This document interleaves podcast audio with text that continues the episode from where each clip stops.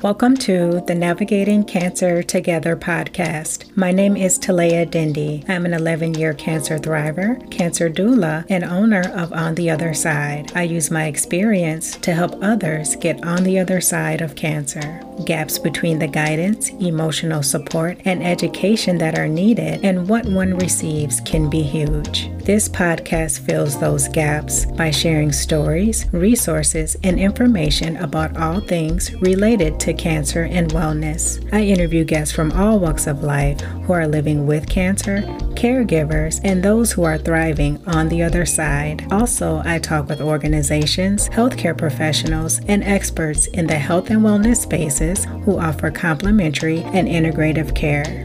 Join me. We are in this together. Disclaimer The purpose of this podcast is to educate and to inform. The podcast is provided on the understanding that it does not constitute medical or other professional advice or services. It is not a substitute for professional care by a doctor or other qualified medical professionals and is not intended for the use in the diagnosis or treatment of individual conditions. Guests who speak in a podcast express their own opinions, experience, and conclusions. Neither Talea Dindy, Navigating Cancer Together, On the Other Side LC, nor any of its affiliates endorses, supports, or opposes any treatment option or other matter discussed in a podcast. The mention of any product, service, organization, activity, or therapy on a podcast should not be construed as an endorsement. Hello, everyone. This is Talea Dindy from On the Other Side Life, and you're listening to the Navigating Cancer Together podcast, the show that has something for everyone facing cancer. Why? Because everyone is different with different needs, beliefs, and perspectives. Thank you for joining us for this episode. I encourage you to open your minds and your hearts. Today, our very special guest is Alexis Gladstone. Alexis is the founder of IntaLead, a Chicago based consulting practice. IntaLead designs strategies and programs to help clients develop current and next generation leaders by designing leadership strategies, delivering workshops, and engaging in one on one and group coaching. Alexis has a passion for encouraging and supporting women, helping them develop their confidence and increase their success. Alexis is a sought after voice on the topics of women and leadership, and she helps her clients recruit, develop, and retain female talent. Alexis is also a two time breast cancer survivor. Alexis, thank you so much for joining us today and welcome. Thank you for having me, Talea. I appreciate it. It is my pleasure. As I mentioned, you are a two time breast cancer survivor. Please tell us why it's important to you to share your story and then just walk us through, if you don't mind, your cancer journey. Sure, I'm happy to. It became important to me to share because when I was first diagnosed seven years ago, I was pretty private about it. I didn't, at first, when the diagnosis first came in, actually, when the testing was going on, I thought it was going to be nothing. I thought they found something on my mammogram. I thought it was just going to be like it had been in the past, that it was just going to be calcifications. And I wasn't worried about it at all. So the only people who knew about it when I finally got the diagnosis were people who had heard me complain about, oh, I have to go in for a biopsy that's going to turn out to be nothing. So I was really private about it at first. And then I got the diagnosis and went through the whole journey. That particular journey was my choice to have a bilateral bilateral mastectomy. I did need to remove one, so I chose to take both. When I would hear people talk about, and women talk about being late on their mammogram, not getting their mammogram, all of that, I was like, I can actually be a voice of encouragement because my original tumors were found on my mammogram, just my mm. regular annual. So mm. that's when I became much more vocal about sharing my story and encouraging women to keep up with their mammograms and any other testing that we should be doing as women and as men. Keep up with those tests as diagnosis tests. So then fast forward to my surprise this year of my seven year recurrence, it became even more important because if it could happen to me when I was less than 2% chance of a recurrence, when it happened, then it's even to me more important that we talk about these things so that other people know that it can happen to any of us. It can happen to those of us. And I think statistic, I don't remember what it is, but most women who have their first diagnosis, there's no cancer in the family with breast cancer. So that's why it's really important for me to share, just to encourage people to A, get the test, and B, to know that there's other people out there. There's other women with breast cancer. There's other people with cancers that they can rely on, they can talk to, that they can lean on, whatever the case may be. That's why it's really important for me. Thank you so much. And I appreciate you opening up and sharing your story, Alexis, because you just mentioned something that's very critical, and that is staying on top of your cancer screenings, in your case, mammograms. I know there's a lot of busy career and professional women out there, and they just say, Oh, I don't have time for that, or they think it's painful, whatever the case. But you are an example of how important it is to get those screenings and catch anything that could be going wrong sooner rather than later. I think I just heard the statistic that there's a third of the women, at least in the United States, I don't know if this is worldwide, a third of women are late on getting their mammogram due to the pandemic. And I'm assuming that might translate to other screenings of different kinds that you may know of. That is correct, Alexis. I have heard the same thing that because of the pandemic, many people put that off because they simply had to. They weren't doing those kind of preventative screenings or they just couldn't get in, whatever the case may be. But what that is translating into, unfortunately, is more people being diagnosed at later stages, which mm-hmm. is really sad. Exactly. And I was really lucky because mine were both caught early, both the first diagnosis and this one was pretty much the same thing, just a little bit worse, but they were still in this grand scheme of things. That's a blessing. You mentioned your second diagnosis, Alexis. What was it like when you got the news the second time?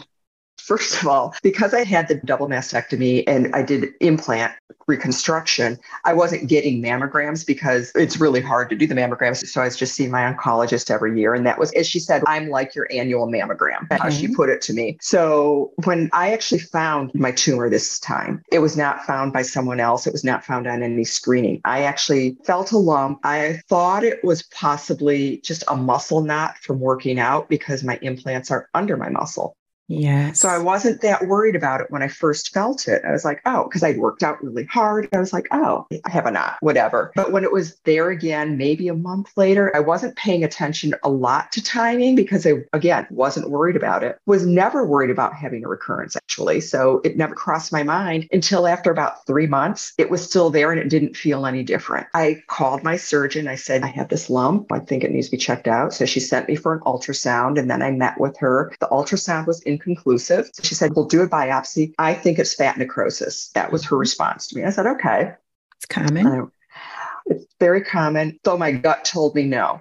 My gut was telling me, no, this is not fat necrosis. So a couple weeks later, I had the mammogram. And when she called me, I remember it was a Monday morning because I remember having to wait. I hadn't heard from her by Friday. I'm like, oh gosh, I know it has to be back soon. So when I hadn't heard from her, I was like, now I have to wait the weekend. So she did. She called me at 7:30 on a Monday morning. I knew it was her because she's in my phone 7 years later and she's I can't believe I'm telling you this, but it's cancer again. My response to her was, "Are you effing kidding me?"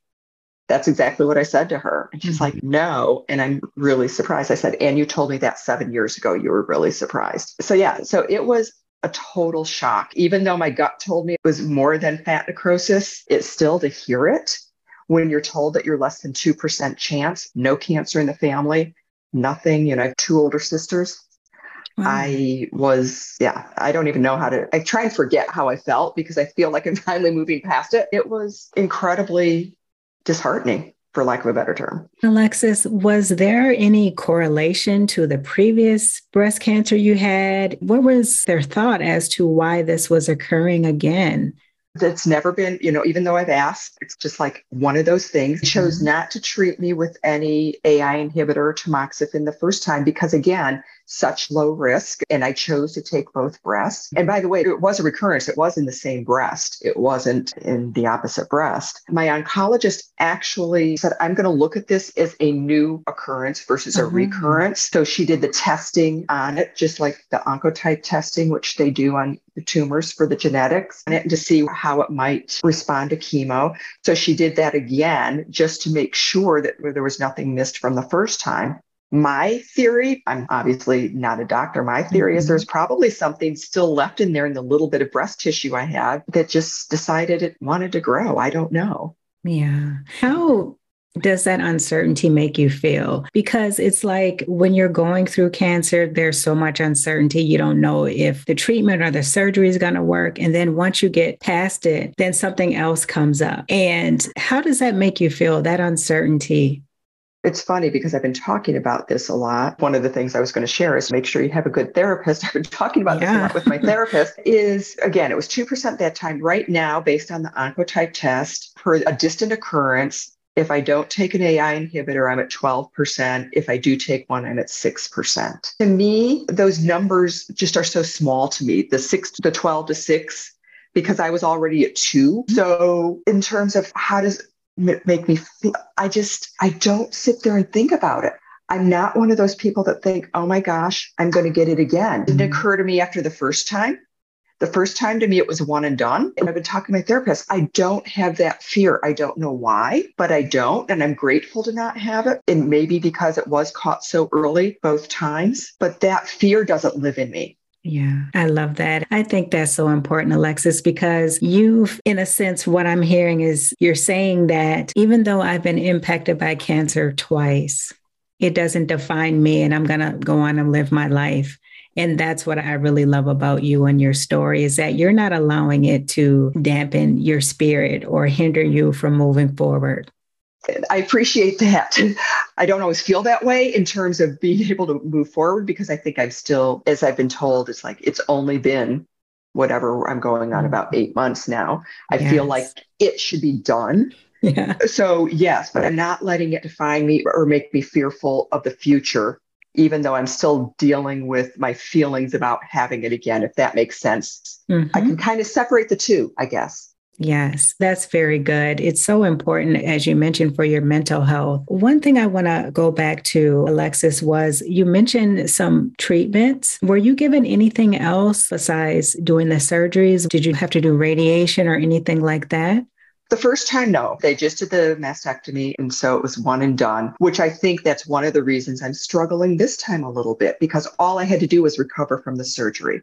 Okay. This time they did, first of all, they threw every battery of tests at me after I was diagnosed your bone scans and your MRIs and your CT scans, which we didn't, again, didn't do the first time because it was so contained. They did do the sentinel node biopsy before the surgery. It was a previous surgery. And once it was clear of the nodes, there was no other treatment. So this was the battery of all the tests. Then I did have a lumpectomy and another node biopsy. That was a single surgery. I did end up having to have emergency surgery eight days later, 10 days later. I had ended up with a hematoma. So they had to go in and take care of that. So I did have two surgeries in 10 days. So that was a little overwhelming. And then I had radiation for okay. 20 rounds of radiation, which um, I'm have the aftermaths of right now that I'm working through. So that's what this time is. And then I've been prescribed an aromatase inhibitor five years. Thank you for sharing that, Alexis. As you mentioned, eight months is really not that much time after you've been through so much and your body's been through so much. Just pace yourself and give yourself that grace. I know it's like you just want it to be over, but giving yourself that grace and taking your time is part of the process of healing as well for those of us with very low patience, it's really hard. I hear that a lot. Yes, it's like I am sure you do. Alexis, you've shared some of the things that you've learned along the way. What are some other things that you've learned during your cancer journey? And what do you wish you had known about cancer or cancer treatment before your diagnosis? Oh, wow. What do I wish I had known about cancer treatment? I wish I had known not about, not so much about the treatment or the diagnosis, but I wish I had known to reach out, to be willing to talk to a lot of different people who had different journeys because you always get bits of information that makes you go, oh, I hadn't thought of that. Or, oh, that's a great question. I haven't asked my team. Those little things I think are really important. And I understand that there's a lot of people who are private and it's hard for them to talk about. But I do think if I had done more of that, I did a little bit of it, but I didn't do a lot of it the first time around. Tried to do a little bit more this time, although I was probably a little more in shock this time, I think. Mm-hmm. I understand that. Also, in terms of diagnosis, again, I really thought I was prepared to go in every time I went in to see one of the different doctors with all the different questions. And that's what I did. I would go in with all the different questions I could think of, even if I thought they were stupid, you know, mm-hmm. questions. I still went in with them. There's probably some that I even should have more asked. So, again, doing a little more research, there's the good and the bad of the internet. You can oh, find yeah. all kinds of things, but you can also go down a rabbit hole.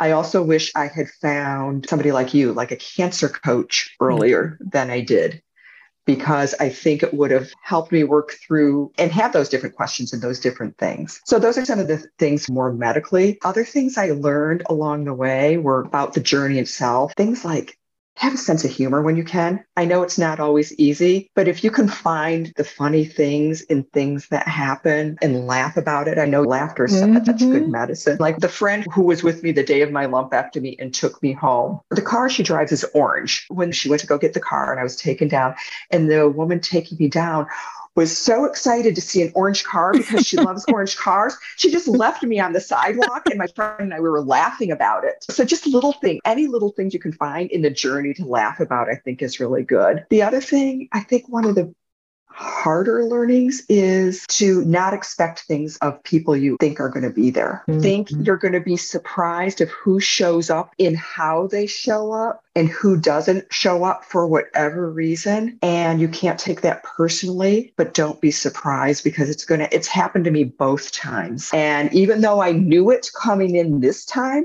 it still shocked me. You just gave me chills, Alexis because that is a tough thing to really accept and not really lull over too much, but it hurts um, mm-hmm. because, like you said, there are people that you expected to be there. And I experienced the same thing. It was like, wow, there were a number of people I expected to be there, but the blessing in it all was that people showed up. It doesn't matter who they were, they showed up for me still. And I had to learn to let that go mm-hmm. because holding on to that hurt and that anger, it wasn't really helping me heal. It was actually hindering it. And then I had to say, I don't know what they were thinking. I don't know why. I can't spend too much time on that. But you're right, Alexis. That is something to expect. It is. And it's funny because I late joined like some Facebook groups more because I wanted to see what other people were using for radiation treatment in terms of creams and that type of thing. But that came up a lot in a lot of the different discussions. And sometimes it's not that they don't show up, but it's how they show up. So I think the other piece is if there are things you need or want, or things you don't need or don't want, you need to be really good about saying it because some people will show up in the way that they think you need or the way that makes them feel good. And that's not always going to be the best for you. Then you're dealing with either getting ready for treatment or healing from treatment or in treatment. And you don't want that on you too. So I'm not one that's good to say, oh, yeah, I need this right now because a lot of times by the time I think I want something or need something, it's I can I can't ask that person. It's inconvenient or what, whatever the case may be. But if you can give people tasks and mm-hmm. little things to do, those who want to help but not necessarily are helping in the best way for you.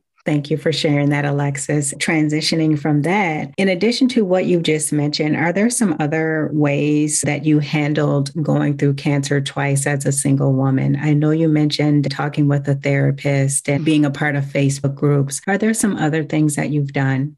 I think for single women and potentially, I don't know, probably single men too, we're very self reliant. So relying on others, as you just said, relying on people and having them show up and do things, the ones that do, and letting them.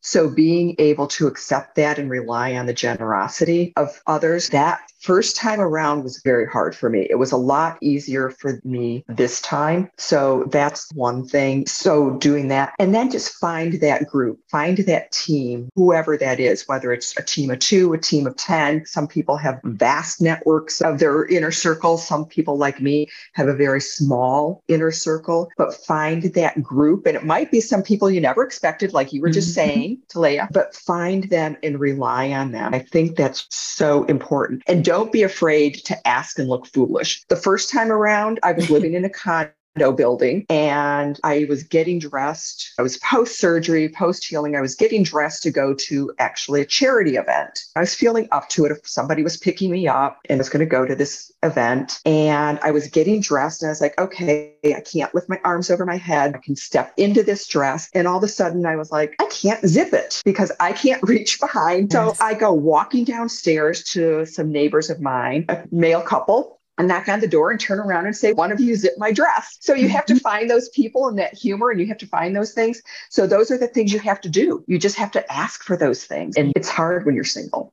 That's a great example, Alexis, because that's not something that we would think about being able to zip our dress. And I love that you just said, Hey, this is the help that I need. I'm going to go ask a neighbor. And you got what you needed. And I'm sure they were more than happy to help you they were embarrassed, but yes, they were fine. they were able to do it.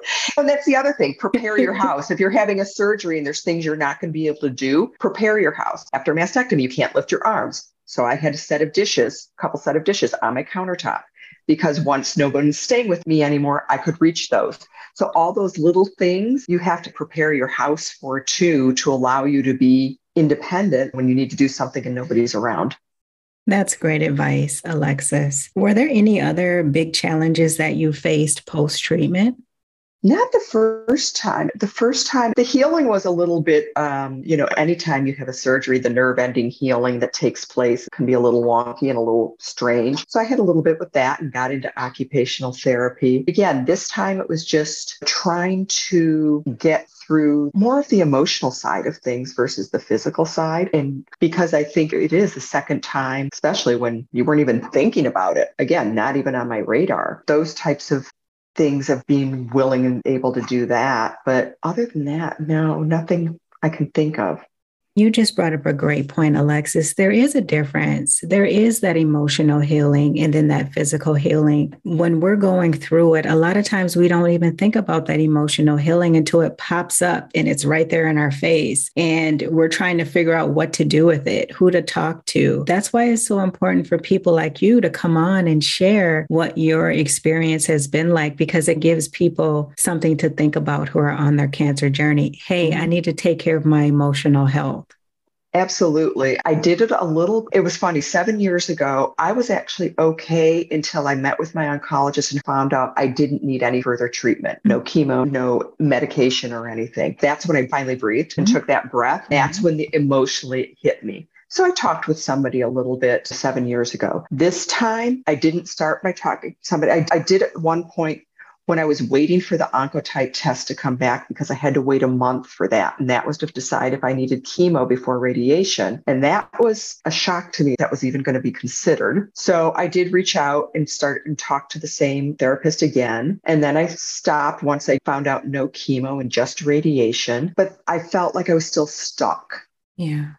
So that's when I decided I needed to try it again. And so I've reached out and found a different therapist. And just recently, if you think you need a therapist, one of my words of advice for anyone, start trying to find someone early because it's really hard to find somebody that everybody's really booked up. There's a lot of people that don't have capacity to take on new patients. And for those of us who have done it, we know you're not going to click with everybody. You might not click with the first person you try.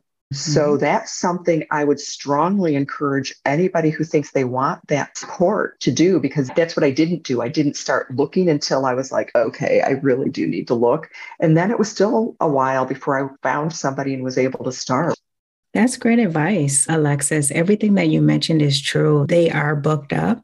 There's simply not enough therapists. And you also made another great point. The first person or even the second person you talk to may not be a good fit. So that is an exploration in itself, is finding that mm-hmm. right fit because that's what's going to help you really get the most out of it is finding that right fit. Another question I have, Alexis, is where you had your cancer treatment and surgery and things like that, did they have any in house services for you to support your mental health, or did you have to go out and find those on your own? It's funny you ask that. They do. Which I didn't actually know at first until I asked. Unfortunately, that group of providers didn't take my insurance. Okay.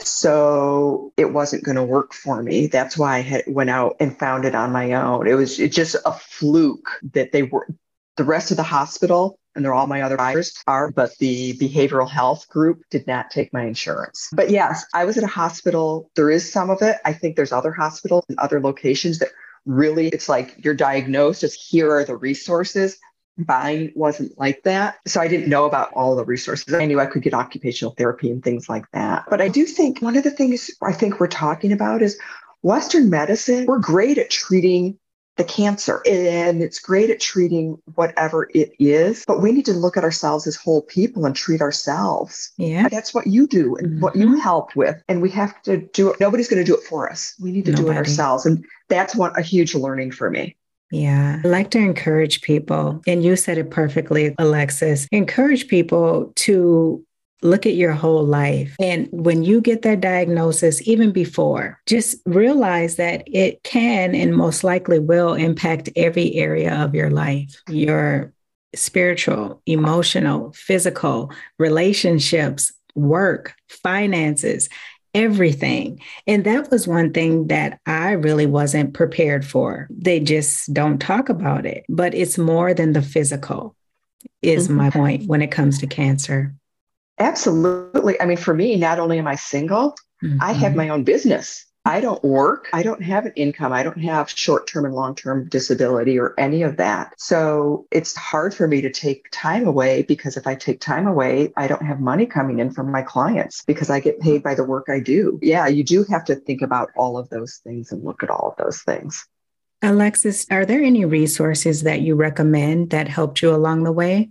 I was late in the game of, you know, even knowing there was such thing as a you as a cancer coach. There are individuals like you that I wish I had found earlier because mm-hmm. it's a different conversation than a therapist. And having both, I think, is amazing. I just happen to be talking to somebody about something very specific in my journey and some decisions I'm trying to make, but trying and find those resources. I do know there's a lot out there on the internet, but a lot of it's scary. You Absolutely. have to pick and choose. So I really chose not to do a lot. I would go to really reputable sources. I'd go to the American Cancer Society because if it was breast cancer, I wouldn't looked at things on Sloan Kettering or MD Anderson. I went to like cancer hospital resources to find out some of the details. If you join a Facebook group or other groups like that, I think you have to be careful that you don't get sucked into the vortex, so to speak, because for those of us who are empaths, we can get pulled into other people's stories and we need to be focused on our story. And that's not selfish.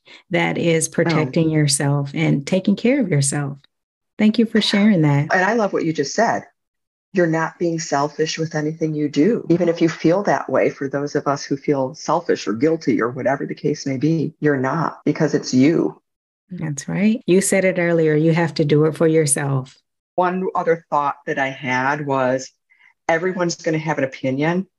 Your friends are going to have opinion. Uh, not everybody, but there's a lot of your friends that are going to have opinions. It's still you and it's your decisions or you and your love, however you're making your decisions, whether it's you or you're making it with your loved ones or whatever, but it's still your decisions and not everybody else's. So take everyone's advice or their perspective. How is best for you to take it? That Excellent was a huge advice. learning. Excellent, excellent advice, Alexis. That can be tough for some people that are really close to their family and things like that. They don't want to let them down and all these different things. But what you said is spot on, Alexis. Thank you for sharing that. And of course, we want to talk about IntoLead. Please tell us more about IntoLead and how your organization can help women, especially women who are returning to work after cancer treatment. What I do, is, you said in the intro, I am about developing leadership skills. And leadership skills doesn't mean that you have a group of people you're responsible for. We are all leaders in our own way, whether we lead ourselves. People are always watching us, whether we know it or not, and we're influencing people. So that's what I'd say when we're leaders. So when I talk to young people early in their career inside an organization, they're like, but I don't have a team. I'm not a leader. You are. We all are. So what I love doing is women, we have certain challenges with our careers that men don't always have. So helping those women through coaching, whether it's group coaching or individual coaching is one of the ways that I work with women. And then with, as you said, I work with organizations who are actually trying to develop their pipeline of female talent and their pipeline of women and leaders or find places to recruit them. There's a lot of industries that are very male dominated. So the way I think now for in my coaching, I have a different perspective that I can give women to help them. I really am a coach when it comes to their career, not their quote unquote, because there are life coaches. That's not me. Mine's really career focused. But I do have now that perspective of helping them navigate anything that they might be running into when it comes to going back into the workforce or working while they're going through treatment or anything like that. Just more of a perspective from that standpoint. I really love how you said you don't have to be leading a team to be a leader. Honestly, when I was reading your bio and learning more about what you do, that didn't even occur to me. I just want to thank you for putting out there because I know that what you just said will speak to a lot of people, a lot of the listeners, just the same way it did to me, that you don't have to be leading other people to be a leader. I love that. Absolutely. Is there anything else, that, Alexis, that you'd like to share about Intelead? Please tell the audience where they can find you and learn more about Intelead. If anybody's interested, the website is intelead.com, and that's I N T E L E A D.com.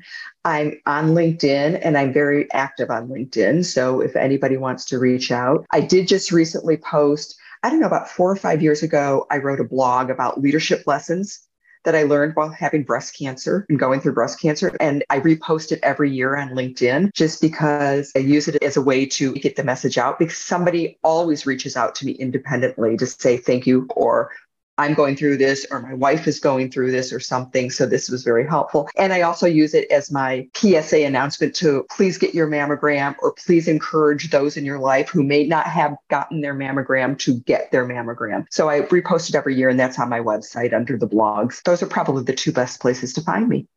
Wonderful. Thank you for sharing that. I will share that information in the listen notes so the audience can easily find you, Alexis. Before we end, I like to ask my guests these two questions. The first one is What do people often misunderstand about you? If you can't think of anything, that's okay. But this question has been stumping people. I think people misunderstand that although I built a successful business and I've been successful as an entrepreneur, that I sometimes need help. And needing help along this journey is a perfect example. So I think people misunderstand that we're all strong in our own ways, but in certain ways, I'm not as strong on all aspects of my life as people think I am. Yeah. Thank you so much for sharing that. That has been a common theme for women and men too, who have always been that helper, have been that independent person. And when it comes to a time when they need help, it's almost like people are shocked and surprised. but it's like, no, I'm human too. I need help from time to time as well. Finally, Alexis, if you could live anywhere in the world, where would it be and why? Oh, wow. My favorite city in the world is Paris. I don't speak French anymore. I knew French in high school and stuff, but there's just something magical to me about the city and the energy of the city. Not that I don't like Chicago, except for the winters. Oh, yeah. yeah, I can relate. So I think eh, maybe it's because I've been dreaming about taking a vacation to Paris. Maybe that's why that's top of mind. I hope you get to take that vacation and enjoy Paris again. Thank and you. Alexis, before we end, is there anything else that you would like to share with the audience? Nothing I want to share. I want to thank you for what you do. Thank you. Because I think you provide such an important voice and such an important, fill such an important need in the cancer community. So that's how I would like to end is thank you, Talea, for what you're doing and the voice and the voices you're amplifying. Thank you, Alexis. That means so much. It's my absolute pleasure. And really, I feel like it's my duty to do this and elevate you, people like you, help you share your story and just try to be a resource. And you're doing that as well. So thank you for being my guest and taking the time to talk with me and my audience today. Thank you. Before we end today, I would like to give a shout out to the listeners. Thank you so much for joining us. If you enjoyed this episode, please share, follow, or subscribe so that you can easily find my podcast and listen again. That is it for this Wednesday. And until next time, let's keep navigating cancer together. Take care. Thanks for listening to this episode of Navigating Cancer Together. I hope you enjoyed it. Please be sure to subscribe, and if you enjoyed the show, please share or tell your friends and family about it. For notes from the show and previous episodes, visit ontheotherside.life and check out the podcast section. I would love it if you joined us for the next episode. Talk to you soon.